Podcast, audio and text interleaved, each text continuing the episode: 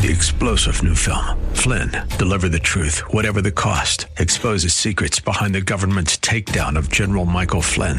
Flynn knew what the intel world had been up to. He ordered the first audit of the use of contractors. This set off alarm bells. He told the truth. He was the most dangerous person for Donald Trump to hire. They had to get rid of Flynn. Flynn, Deliver the Truth, Whatever the Cost. Available now. Watch it today. Go to Salem Now dot com. Salem Now dot com.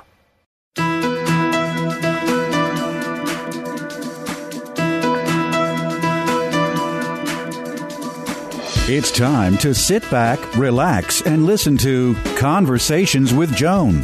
Conversations with Joan will inspire, motivate, and empower you. Live your best life now. Listen, learn, think, and decide. And now, here's your host, Joan Herrmann.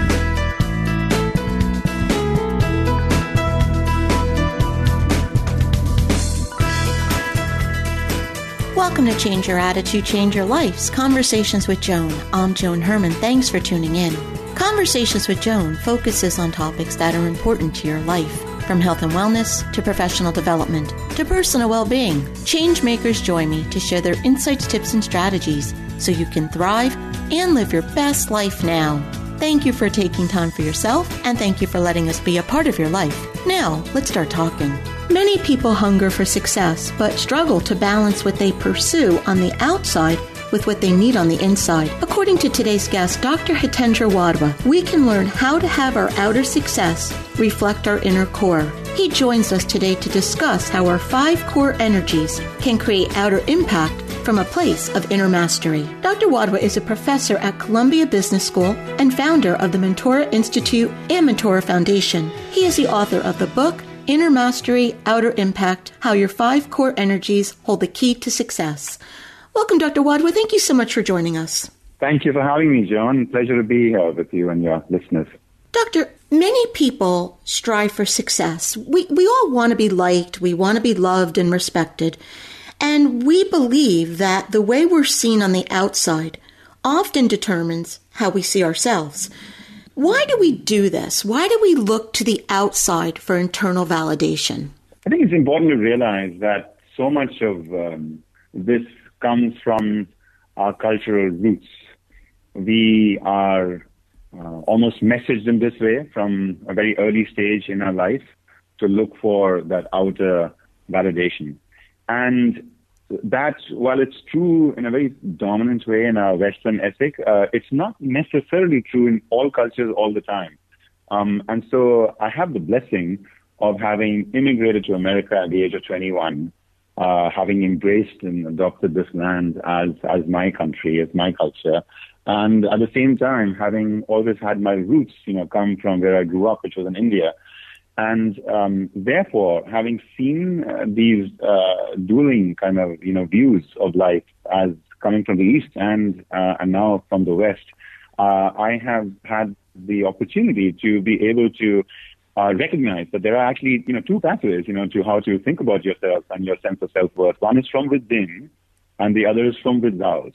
Um, and it's not in any way wrong to have a outer kind of measure to uh, who you are and how you show up and what your sense of worth and engagement is with the world, because we do owe a responsibility, you know, to society around us, that we are a worthy citizen in some ways and that we are doing work that is valued, you know, in the world. Uh, and at the same time, um, you know, the, the opportunity is there for us to pause, to look within and to recognize that there is something so beautiful, so pure, so unconditionally already whole from the inside, that once we start to access that, which is what I found the wisdom from the East, you know, having having brought to me, once we start to access that, we can actually start doing our best outer work.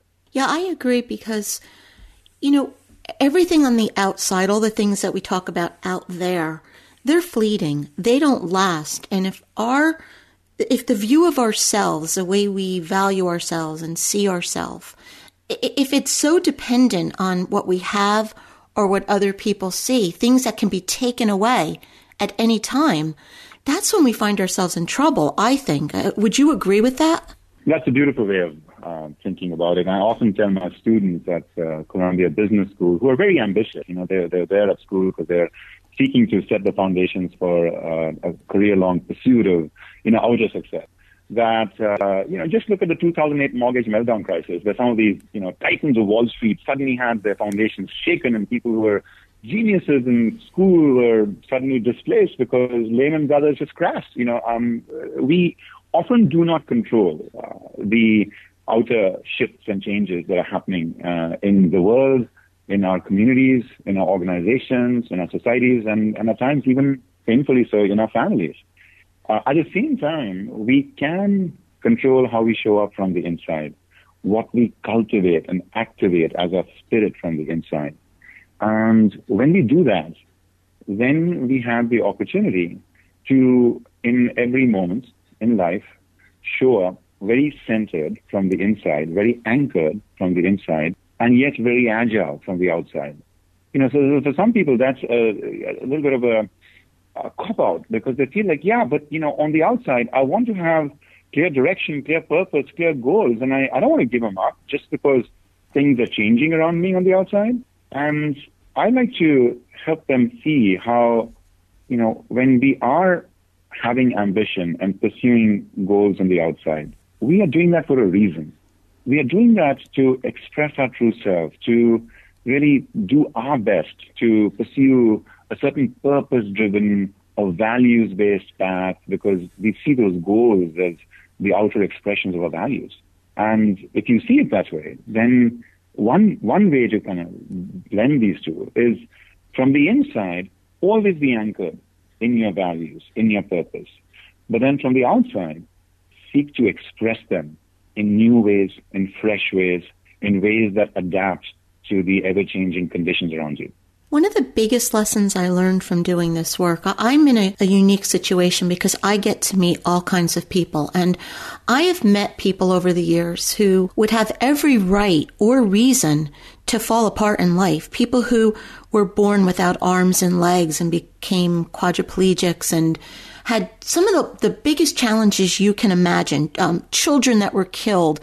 And yet they are living a joy-filled, purposeful life because of that inner strength. And and that was just one of the biggest things that impacted me so much, is that we have that ability that no matter what we go through to to master this inner strength and, and you know, to, as you say, to show up in the world in a different way. And these people have gone on to inspire millions around the world with their story and their teachings. You are so right. You're so right. And in fact, uh, Joan, let me take what you're saying and up it one notch, right? Which is that, um, you know, like you, I've been blessed to meet some of these people. Um, I have had many stories like this being shared with me by uh, executives and students uh, in my classes and executive programs, because I, I draw that out. I ask uh, every participant in my program to share a personal journey, and sometimes it's about themselves, and sometimes it's about a very inspiring member of their family. And I'll give you one example. You know, there was Doctor Anna Pavlik. You know, she was in my executive M B A program, and she mentioned how at a very young age she was very drawn to the idea that she was going to fight cancer. You know, she was literally in Um, you know, in school, when she just had this keen draw towards wanting to ultimately be a cancer doctor, an oncologist. Um, and along the way, she has had um, her boyfriend, when she was in college, uh, succumb to cancer and, and, and die. Uh, and then later she gets married, um, dates somebody and gets married. And then after twenty years of a beautiful marriage, he gets cancer and he dies. Uh, so, you know, talking about tragedy and loss and suffering in life, I mean, she's, you know, exhibit number one, you know, in, in that. Uh, and at the same time, what has happened is that through this suffering and this loss, it's brought a lot more humanity to her own journey as an oncologist. She did end up studying medicine and becoming a cancer doctor. And not just has she, um, through her research, contributed to improving the odds of survival for people, for example, with stage four melanoma, from like five percent to sixty-five percent, which is one of the things that she's credited for. But in addition, she says these beautiful things about how she has developed so much empathy and the capacity to connect with her patients and their families in a way that wouldn't have been possible without her personal experience. She says, it's given me the ability to talk to patients' families. They understand that I get it, that this is not a job. This is very personal to me. This is why I am there for people from the time they walk into my office and say, here you go, take care of me. You know, I'll be there either until the day that they are cured and become part of my extended family, or until they pass away. And if they do pass, I will ensure that they pass away with dignity, knowing that they were loved and cared for. You know, uh, what I read into that story is that sometimes pain and suffering and loss that comes to us can be our greatest catalyst for change, for growth, for wisdom, for insight that allows us to bring a special gift into the world. I couldn't agree with you more, because that is how I got started doing this work. All of this, the brand creation, the show, everything I do came from a period of six months in my life where my mother and sister died, my twenty-three-year marriage ended, and my son left for college. So it was like I had this life one day and the next day it was gone. And so mm-hmm. from that pain and from that darkness, everything that I am doing, it was born and it has grown from that. So I absolutely mm. understand what you're saying. And, and actually, I see it quite often in a lot of the people I meet. Wow, wow, wow. Yeah, you know, I mean, that is such a powerful thing that you've shared about your own journey, Joan. I'm grateful that, uh, A, it has led you to this work, uh, and B, that you're sharing this now, you know, with us and with me. Um, I sometimes feel that every moment in life is like a conversation the universe is having with us. You know, the universe doesn't have a voice where suddenly the clouds will part and, you know, the light will shine and it'll speak like in a human human voice, but it, it speaks to us through every experience that it gives us. And and sometimes what it's trying to say is that, John or Hitendra, you have no idea how much strength, how much grace, how much love, how much joy you have within you. I want to wake you up to that. You know, I want to wake you up to that. And we all do in, in different degrees. We all have a similar story. Mine might be a little bit more dramatic. Someone else's may be even more dramatic than mine. But we all have these change moments in our life where we have to make a choice of which direction we're going to take. Correct, correct. And sometimes they come from moments of, you know, like shock, pain, suffering, loss.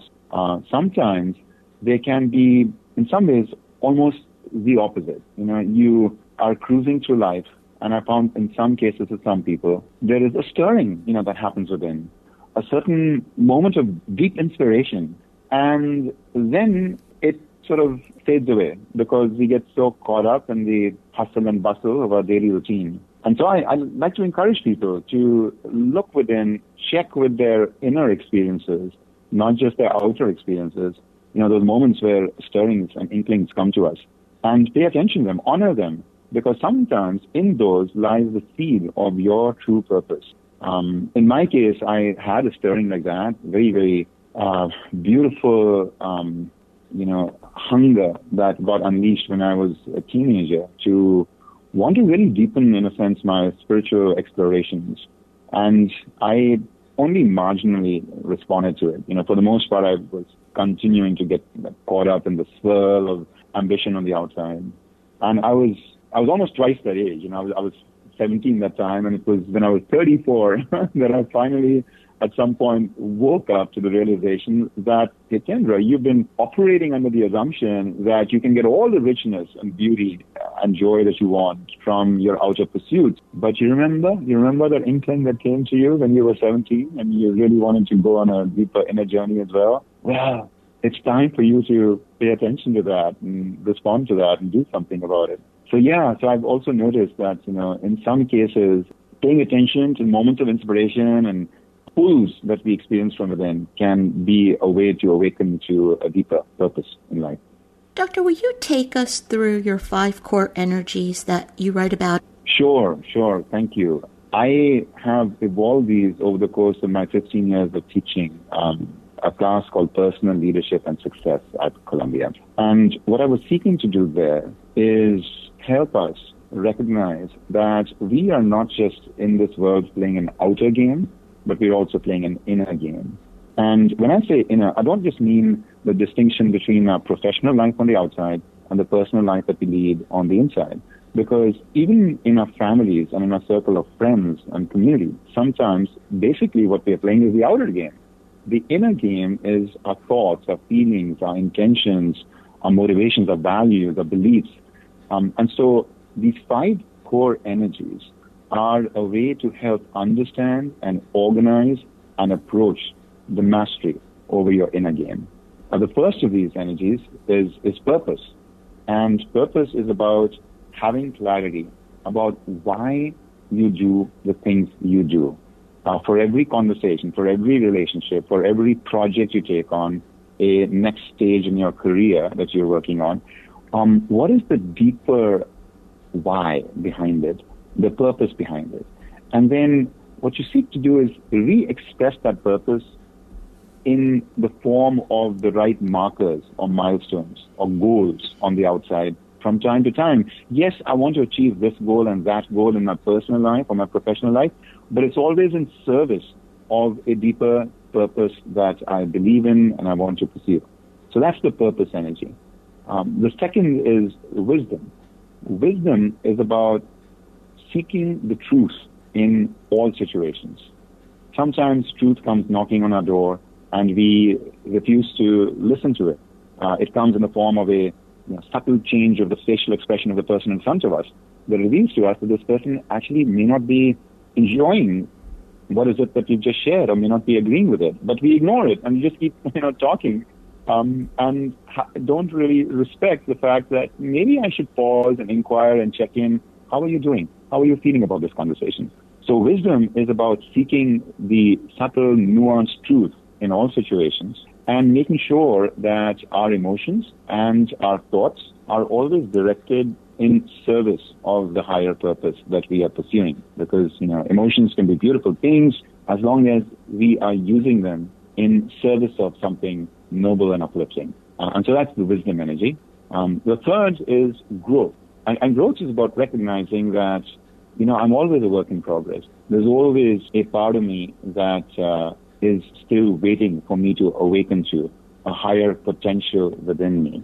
And therefore, I am not going to be limited by some confining view of my personality or my character or the way I have approached situations in the past, my habits and impulses. I am more than that. And I can keep over time regrooving, so to say, my brain. So that's the growth energy. Uh, the fourth is is love. So so love is about, as Rumi, one of these uh, very beautiful um, Sufi poets uh, whose, whose work is very popular in, in America amongst poetry lovers. You know, he once said, he said, love is the bridge between you and everything. And so, so love is a recognition that there is no such thing as a self-made woman or a self-made man. You know, we all ultimately, in some ways, intricately connected with the web of relationships and, you know, just our, our connection with nature. There is a certain interdependency, and therefore, life is inviting us um, when we fall in love, when we have a child. You know, our heart expands to the point where their joy becomes our joy and their success becomes our success. But the same can be then expanded further to allow us to feel that with our colleagues at work and with others in our community and with people of other nations and with future generations. The idea that uh, you take joy in their joy and you find success in their success, and that is love. And then the fifth and final is what I call self-realization.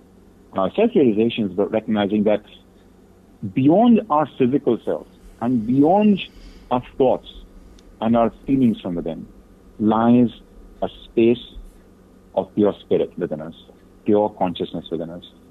And that is our true home. And there are pathways through which we can access it, taking walks in nature, spending uh, time in rich solitude, like in journaling, or in mindfulness or meditation, Uh, or deep prayer. Um, I have found that, um, you know, people who have access to these kinds of practices on a regular basis in their life have a deeper, more subtler appreciation of this, you know, just um, uh, you know, uh, a, a undercurrent of peace and tranquility and joy that just exists within them. And that is self-realization, a recognition that everything that you're looking for from the outside in some ways is already available to you on the inside. So, Doctor, for someone who's listening to you right now and wants to begin on this journey, is there one area that's more important than another? Is it something they should be working on simultaneously? Or if you just tap into one of these energies, do the others tend to fall into place? Yeah, that's a great question. That's a great question. And I certainly do not uh, believe that there is one singular path here. Um, and at the same time, there are you know, right and wrong ways to do it. Uh, so think of this in the following way. Think of a mountaintop. And at the very top of that mountain, at the peak, lies your full attunement with your inner core. You know, think of your inner core as the space of the highest potential within you. Uh, from where, when you operate, you know, from that place, you are beyond insecurities and, um, you know, attachments and ego.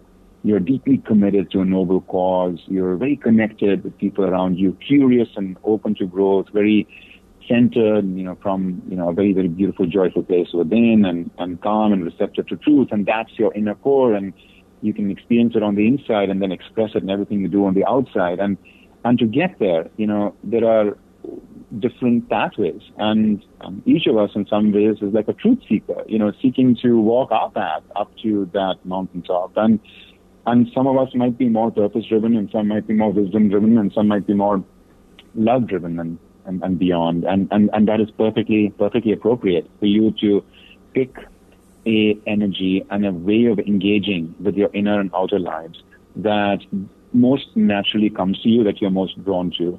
Uh, and then in my book, I explain five stages through which each of us can advance on any of these energies. So there are five stages for purpose, five for love, five for wisdom, and beyond. Um, and so I would encourage us to start by asking ourselves, which of these five am I most, which of these five energies am I most drawn to? Um, and then for that energy, seek to check in on where you are today and what is the first next step you can take to, let's say, build wisdom, to gain more mastery over your emotions, to gain more awareness over your thoughts, and then learn to re-script the ones that are holding you back from your full potential. Then move from thoughts to a much deeper construct, which is your beliefs, uh, and then from beliefs to perhaps an even deeper construct, which is your capacity to approach moments with a drive towards high performance, but also a non-attachment to the outcome uh, and beyond. And what I was just sharing was examples of those five stages, you know, acquiring acquiring wisdom. And so um, one way to figure out sort of which of these you want to take is to ask yourself, what's your greatest hunger right now? You know, it may be that there is a certain pain that you are seeking to transcend, overcome, or a certain hunger you have for a more beautiful life, for a more inspiring life that you want, or, or more success in your, in your professional life or in a relationship. So start by something that is really pulling you right now. And then ask yourself, okay, which of these energies do I feel may help me most in advancing that cause? And then use that as the way to uh, start this journey up the mountaintop to the very core of your being. The book is Inner Mastery, Outer Impact, How Your Five Core Energies Hold the Key to Success. Doctor, where can our listeners go to get more information about you and your work? Thank you. Uh, hitendra dot com. So that's my first name, H I T E N D R A, hitendra dot com. And um, I have a few articles there. I have an opportunity if um, folks are interested to sign up for my newsletter. There's also more information on the book. Doctor, thank you so much for joining us. It has really been a pleasure having you on the show. Thank you, Joan. Thank you for the work you do at a very critical hour in you know, the history of our you know, beloved planet, to really invest in these stories and these inner pursuits that can get us to sustained happiness. And I'm grateful for this time here with your listeners. I wish you and all your listeners all the best in your journey in life and at work towards fulfillment, lifelong fulfillment. This is Conversations with Joan. Stay with us. We'll be right back.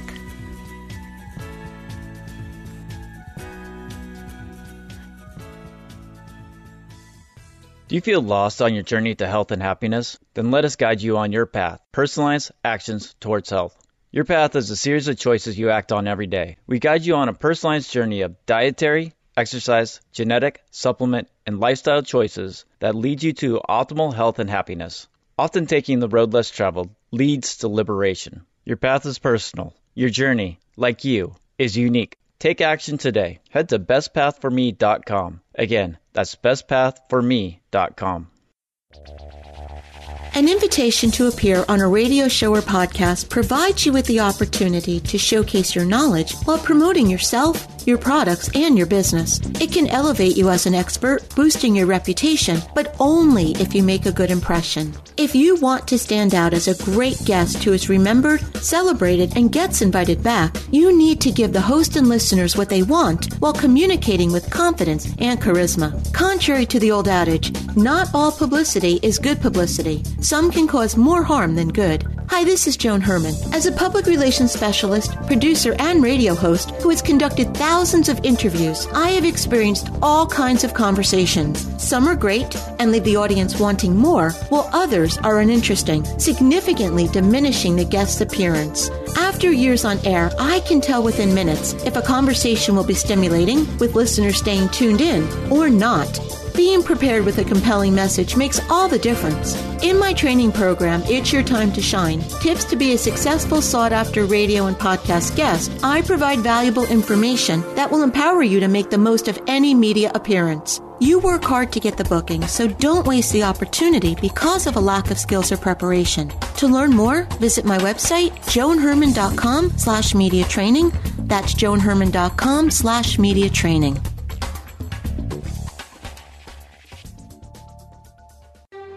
Hello, doctor. Hi, business owner. Hey there, freelancer. The mark of a truly educated person is an open mind. These impactful words were shared by one of my mentors early in my education career. I have used this phrase and sought out examples of such persons over the last many years. Yesterday, I met another truly educated person while visiting a wellness center and meeting with the physician who owns it. She described her journey as a physician and business owner, mentioning the joys as well as the challenges of running a healthcare practice in America today. After reaching out to coaches and having soul-searching meetings with her staff, she came to a couple of conclusions. This is Vito Mazzi, your cash flow specialist with Kinnum dot com. The doctor made several new decisions, but she felt that the biggest one was to focus on the strengths that she and her team possess. Their main strength? They offer fantastic wellness care to their patients, as she was trained to do. Among areas in need of improvement, which she has decided to outsource, dealing with financials like insurance claims and accounts receivables. She actually had called me in to assist, and now I'm helping her. And yes, I can help you too. Visit Kinnum dot com forward slash Vito hyphen Mazza or call eight hundred, eight fifty, fifty-one ten. Do you believe that there can be a silver lining from tragedy and that blessings come in disguise? Hi, this is Joan Herrmann here with a lesson learned while earning my P H D in life. Your attitude determines how you view a situation and how you move through it. A tragedy is defined as an event causing great suffering, destruction, and distress. We understand the meaning of those words. However, I believe the important component is how we view the situation. What may be a tragedy to one person is nothing more than a bump in the road to another. And while we can agree that events such as death, divorce, or job loss create less than desirable circumstances, each can be viewed and handled differently from one person to the next. The key is that person's outlook. There are people who see the glass half full in all situations, and others who see it as half empty. We have a choice about how we view what occurs in our life, and that choice determines how we will transition through a tragic experience. So, how can you get through a tragedy? Recognize that you have a choice in the situation. We often believe that we are a victim of circumstance and that this will be our lot in life. We think that we will never recover. The key to moving on is to know that you have the power to change the situation. No matter how devastating the circumstance, you have the power to get through it. You are not a victim. The choice is yours. Never suppress your feelings. Hurt, sadness, and grief are all normal emotions, and they should be felt. The problem occurs when you allow yourself to stay stuck, when you assume the role of victim. Get help if you cannot do it by yourself. Read books and seek information that can help you get your head in the game. Reach out to friends and loved ones. Isolation can make the situation worse. And seek professional assistance if you're overwhelmed, depressed, or have suicidal thoughts. Remember, you're not alone and you have a choice. How we experience our life comes from how we view what we experience. As Doctor Wayne Dyer said, when we change the way we look at things, the things we look at change. Thanks for spending this time with me. For more inspiration and empowering tools, visit joan herrmann dot com.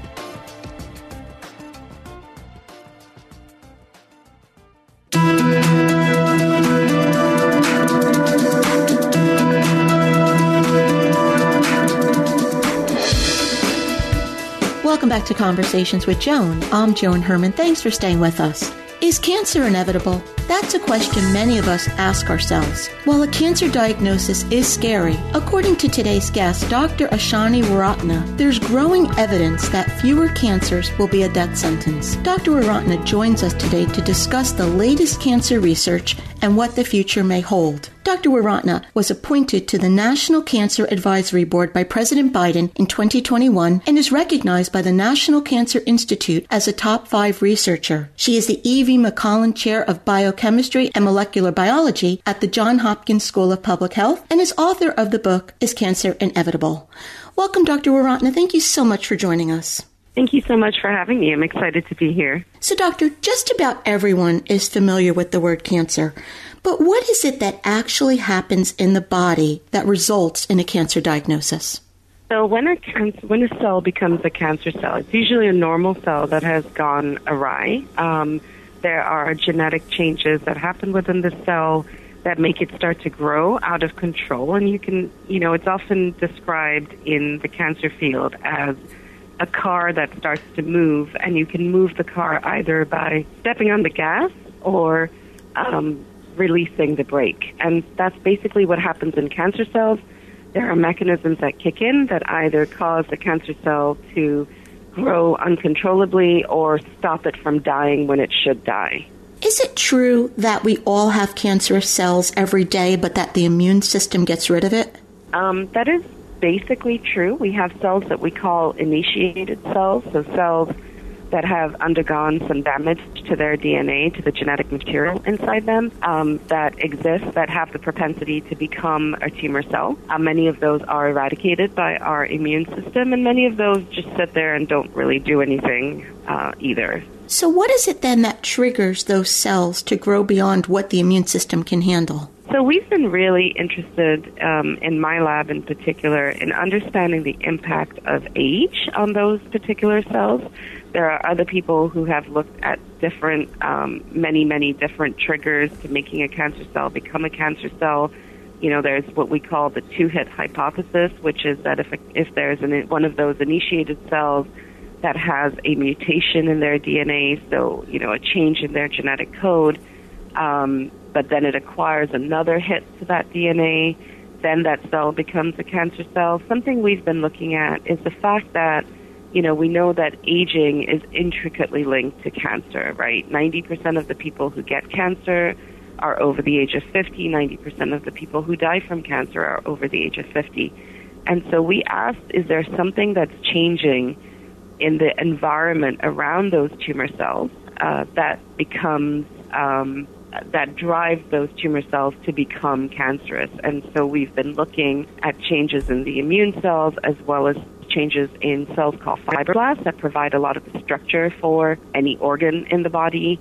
And we have been fascinated to see that as we age, those normal cells also age, and they start to have very different conversations with the tumor cells than they used to when they were young. Does the risk increase as we get older? The risk for cancer, the incidence rate, and the risk for dying from cancer all increase as we age. Um, and also, sadly, our response to therapy is uh, much, much more muted as we age as well. You know, what's interesting about this research, I remember people used to say that as if they made it to age sixty or seventy and beyond and they never had a cancer diagnosis, they almost felt like they were out of the woods, like I made it to this point and I'll be fine. And, and your research is actually showing the opposite. Yes. So, you know, it's, it is interesting because um, there is an age. So over the age of eighty-five, in many, many cancers, we see the incidence rate start to drop. So it's not entirely untrue that that's the case. It's that it's that sort of uh, fifty to seventy-five age range that is the dangerous age range, if you will, for cancer. Um, but I, I actually agree with that. Like, if you've made it to eighty-five or ninety, uh, it's less likely. Now, whether that's actually less likely that you're going to get cancer or whether it's um, that you're going to die of something else because you're eighty-five or ninety uh, is unclear. So we we don't really understand that dip-off at that later age. So it makes a lot of sense, this type of research, because people are living longer, so these types of things are showing up now. That's right. And I often say, you know, we weren't meant to live this long, right? If you think about our Neanderthal ancestors uh, who lived in caves, they lived a full life and were done by the time they were forty. Um, and now, thanks to modern medicine, to antibiotics, you know, penicillin in particular, I think, increased the survival rate of humans by a good twenty years. We are living way longer than we were supposed to live. So all of the mechanisms that are supposed to keep these cancer cells in check start to break down as we age. And uh, you're absolutely right. Um, because we live longer, we're more susceptible to these different diseases and uh, negative outcomes. So you described some of the things that happen to us physically as we age. Are there things that we do in our life, you know, the type of life that we lead, that accelerate that? Yes, absolutely. So, you know, um, the cancer that I work on in particular is melanoma, which is a very aggressive form of skin cancer. And obviously, now that I've said the word skin cancer, you know that I'm going to say tanning, uh, tanning beds, going out, tanning at the beach. All of those are things that prematurely age your skin. And we actually see that in our lab when we look at uh, the normal cells that are in your skin, when we look at the same signatures in older people compared to young people who've had tanning history. Uh, there's a lot of similarities there. So tanning can prematurely age you. Uh, smoking prematurely ages your skin and your lungs and many, many other things in your body. So yes, you're absolutely right. There are lifestyle choices we can make that will prevent premature aging. Which do you think is more important, heredity or epigenetics lifestyle? So, for example, someone like me, if we have anyone listening who's like me, my brother died of leukemia. My sister and father both died of lung cancer. So looking at me genetically, I would be of a higher risk. But how much of a say do I actually have in determining whether or not I develop cancer? So, you know, that's um, a really great question. So there are some cancers where the genetics override everything. But there are many cancers, like your family history, for example, where there are things you can do to protect yourself. You can not smoke. You can not tan, um, you can eat a healthy diet, you can exercise. All of those things are going to help lower your risk. Um, even though you may have a higher risk than others, making good lifestyle choices can definitely lower your your, uh, your risk, and if you were to develop cancer, help you deal uh, more effectively with the therapies that you're going to receive or um, just the side effects of the cancer itself. So I think, you know, we always advocate a healthy lifestyle, whether or not, I guess it's the title of the book, right, Is Cancer Inevitable? Whether or not the cancer is inevitable, nonetheless, I think um, is still in question. I've actually seen something. I think it was like a one in two chance of getting cancer over the age of fifty. First, is that correct? Is that a an accurate statistic? Yes. It's very high. Okay, yeah. So if you're looking at a fifty percent chance then, what does this mean for us? You know, what is the science saying about the future of cancer? Is it promising for healing? Do you think we'll ever eradicate it? So, you know, in a way, it's kind of why I wrote this book. It was during a time in the pandemic where everything felt really dark and depressing. But I wanted to sort of write this book a little bit as a sign of hope because, you know, I have a lot of friends and a lot of family who are not scientists. And they will ask me, well, why haven't you cured cancer yet? You spent all this, all your time working. We never see you, but yet you haven't cured cancer, right? And I tell them, you know, it's amazing, though, how far we've come. So while cancer itself might be inevitable, dying from cancer, I think, is no longer inevitable. And, you know, I've spent almost thirty years researching cancer at this point, and I'm amazed at how far we've come because we have, you know, we would see melanoma patients coming in the door with a stage four diagnosis ten years ago, that was a complete death sentence, right? And today, um, twenty-five to thirty percent of those patients are actually surviving ten years or longer, like basically being cured of their disease. And that is just an absolute um, a revelation in cancer research. It's the same for breast cancer. It's the same for many, many other cancers, where now we have medications and therapies that are allowing patients to live completely healthy lives, um, even though they've had cancer. Because of the pandemic, we we're all learning a lot about viruses and about variants and how things change. When cancer develops, is it, now, and I know each person's body is different, but the, the mutation of the cells, is that pretty standard, or does that vary as time goes on?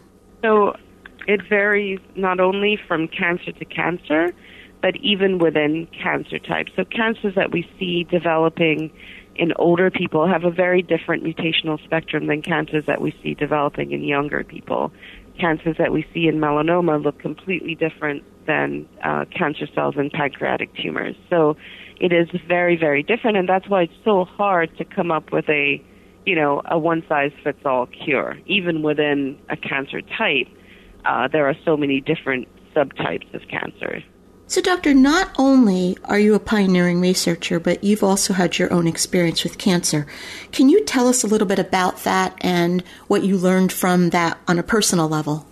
Absolutely. So, um, you know, I, I think it's it's a little, I, I always like to emphasize the fact that my lesion was very, very pre-malignant. It was not, I would not call it cancer, but it was startling because, you know, I work on melanoma. And a form of melanoma called acral lentiginous melanoma is affects people of color. And just because of what I do, I know what that looks like. And so I was getting a pedicure, and I looked down at my feet, and it looked literally like someone had drawn a line straight down my nail with a Sharpie. And I was like, whoa, I know what that looks like. That looks like an A L M. Luckily for me, it wasn't yet an A L M. It was very, again, very pre-malignant. But I went straight to the dermatologist, had them remove my whole toenail um, because I didn't want it to ha- even have a slight chance of developing into a melanoma. Um, and so I was lucky, right, because I knew what to look for. And so I actually went on Facebook and I posted about that experience, and I gave, I, you know, I had a picture of um, what the lesion looked like. And a friend of mine saw that, and she said, well, wait a minute, I saw that on my husband's toenail. I thought it was a fungus. And so I took him to the dermatologist. Like, she sent me a message telling me all this. She's like, I took him to the dermatologist, and it was actually a stage one melanoma. And they removed it, and he, he has a great prognosis because they caught it early enough. So, you know, I was really glad that I shared that story because um, it allowed her to look and see her husband, who had a much more advanced stage than I did. Is that how melanoma usually presents, in nail beds? No, that's actually a very rare form of melanoma. Um, it tends to affect everybody, but really it is the most predominant form of melanoma in people of color. It's actually what Bob Marley died of. Mm-hmm. Um, he had that on his toenail, and it spread eventually to his brain. Um, but in general, melanoma presents as a lesion on your skin. Uh, that's called cutaneous melanoma. It looks like a little mole. And we use a system to diagnose melanomas called the A B C D Es of melanoma. So A stands for asymmetry. If the borders of a mole are, um, I mean, if the mole is different in any way, like if it's bigger on one side than the other, if the color is different in one side than the other, so on. B stands for borders. If the mole has very smooth borders, it's probably unlikely to be a melanoma. Um, but if the borders are ragged or scalloped, it's probably more likely to be a melanoma. If the color, which is a C, is, is different um, or dark or red, um, you know, you should get the mole checked out. If the diameter is really large, you should get the mole checked out. And most importantly is the E, which is evolving. If the mole is changing at all, or like it used to be itchy, but it's not, it wasn't itchy before, but now it's itchy, or it was black and now it's red. Um, or the borders are starting to look more scalloped, you should definitely go get that checked, because really early diagnosis is key to a good outcome. So, Doctor, it is now pool and beach season. What do you want us to know in addition to what you've already told us about skin cancer? What else do you want us to know? Um, I would love for people to, you know, seek shade, wear U V shirts, white-brimmed hats, um, reapply their sunblock. I often have people saying to me, um, I don't want to see you this summer because I look really tan, but I promise I've been wearing my sunblock. And I say, well, you've got to reapply. Yeah, most of my friends avoid me all summer. It's very lonely in the summer. I would be avoiding you too. Um, and so, um, you know, so wear your sunblock, try to stay out of the sun at the height of the day, um, and seek shade. You know, it really is something you can do to prevent uh, melanoma and skin cancer, because the incidence, it's one of the few cancers whose incidence rates are rising. People like your friends and like me who have done a lot of damage over the years, is it too late to reverse what we've already done to ourselves? Um... Is it too late to reverse it? Yeah, the maybe, damage. But it's not. Yeah, it's may, maybe. Um, you probably have initiated cancer cells, you know, in your skin. We all do.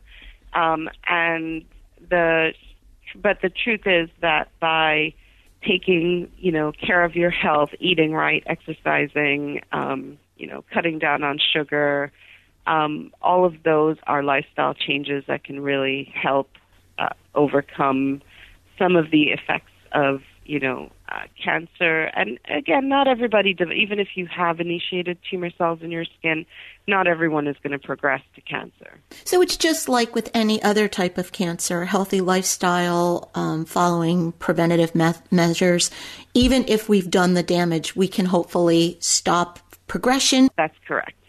Um, but making, making good lifestyle choices, we're realizing more and more how important that is. Um, how obesity affects cancer, how smoking and tanning we already knew about. Um, but just, you know, cutting down sugar, there's some great research being done on alcohol as well. So none of this is pleasant news. But, um, you know, they, they, they really do have an impact on tumor cells. But, you know, it's interesting because every doctor that I interview for this show, it, it, no matter what the health topic is, it all boils down to the same type of advice. It's the things that we do right. have a lot of control over, stress and diet and sleep and exercise. It's really just, you know, keeping ourselves as healthy as possible, keeping our immune system in top fighting form, and, and no matter what the health condition is. And, and I always like to, to leave people with hope because we do have power over all of this. That's right. I mean, in a way, that's why I wrote this book, um, is to say, you know, we have power over some of this for sure. And for that, for the unlucky ones of us where um, the cancer does take hold, uh, there's still hope because we have so many great therapies today. And I think that's such a, a, an important message to leave everyone with because, as I said, cancer, you know, hearing those words, you have cancer, that's probably one of the biggest fears we have in life. And your book and and your research, it offers hope to all of us that if we do hear those words, it doesn't mean that we're going to have a death sentence, that there is a lot of hope. That's right. That's exactly right. Doctor, thank you so much for joining us. Of course. Thank you so much. This is Conversations with Joan. Stay with us. We'll be right back. How do I part with things? This is a question I hear almost daily. Hi, I'm Gail Gruenberg, C P O C D, Chief Executive Organizer of Let's Get Organized, an award-winning professional organizing company serving clients who live with chronic disorganization. Many people living with C D have very deep emotions and find it difficult to let go of what I call heartstrings items. I say, let's work with your emotions rather than fight them. First of all, maybe you don't have to part with those items at all. If you love something and it makes you feel good, keep it. However, if you're drowning in possessions and can't live that way anymore, there are steps you can take. One, decide to decide. Tell yourself you're going to make a decision, set criteria for deciding, then trust yourself that you're doing the right thing. Two, have a ritual. Hold it, thank it, bless it, bury it, burn it, kiss it, or take it to its new home, knowing that it will make someone else very happy. Three, keep a small part of a larger whole, like just a few favorites or a representative sample of items from a big collection, and then pass the rest on.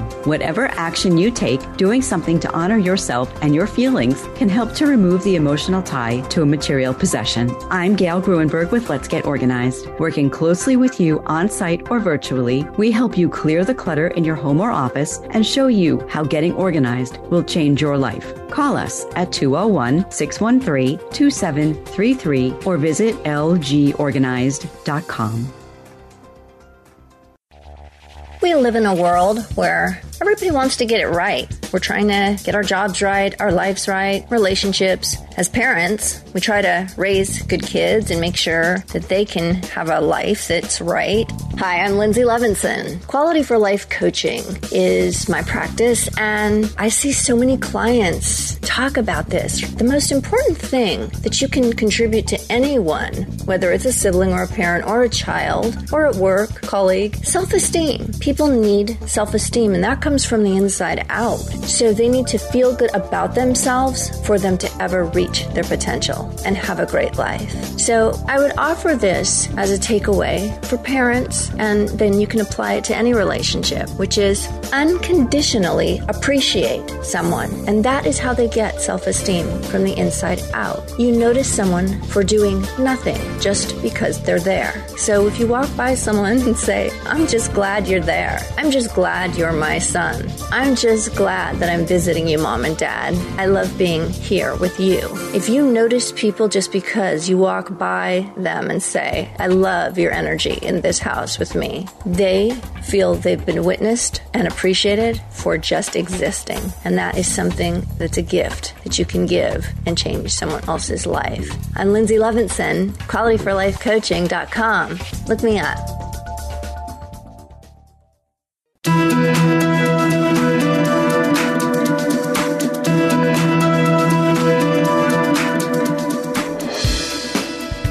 Thank you for joining us. I hope you found the show informative. At Change Your Attitude, Change Your Life, we believe that knowledge is power. Take what you've learned, apply it, and live your best life now. Remember that the information provided is the opinion of our guest and should never replace the advice of a professional who knows your personal situation. If you'd like more information, visit our website, C Y A C Y L dot com. That stands for Change Your Attitude, Change Your Life. While on our site, listen to past shows on demand, read our digital articles, check out our team and book club, sign up for our mailing list, and be sure to follow us on social media. Until next time, this is Joan Herrmann. Thanks for tuning in.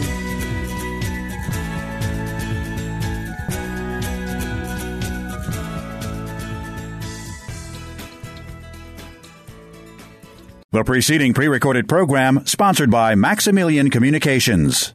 Three-star general Michael J. Flynn, head of the Pentagon Intelligence Agency, knew all the government's dirty secrets. He was one of the most respected generals in the military. Flynn knew what the intel world had been up to. He understood its funding. He ordered the first audit of the use of contractors. This set off alarm bells. The explosive new documentary, Flynn, Deliver the Truth, Whatever the Cost, and covers the facts behind this scandal. Flynn told the truth. He was the most dangerous person for Donald Trump to hire. I find out the worst enemy that I'm going to face in my life is right here in America. They took my assessment and they wanted me to change it. And I was like, I'm not changing it. They had to get rid of Flynn. With in-depth interviews, archival footage, and never-before-seen personal records of the man behind the headlines. I just felt like I was drowning. Flynn, Deliver the Truth, Whatever the Cost. Available now. Watch it today. Go to Salem Now dot com. Salem Now dot com.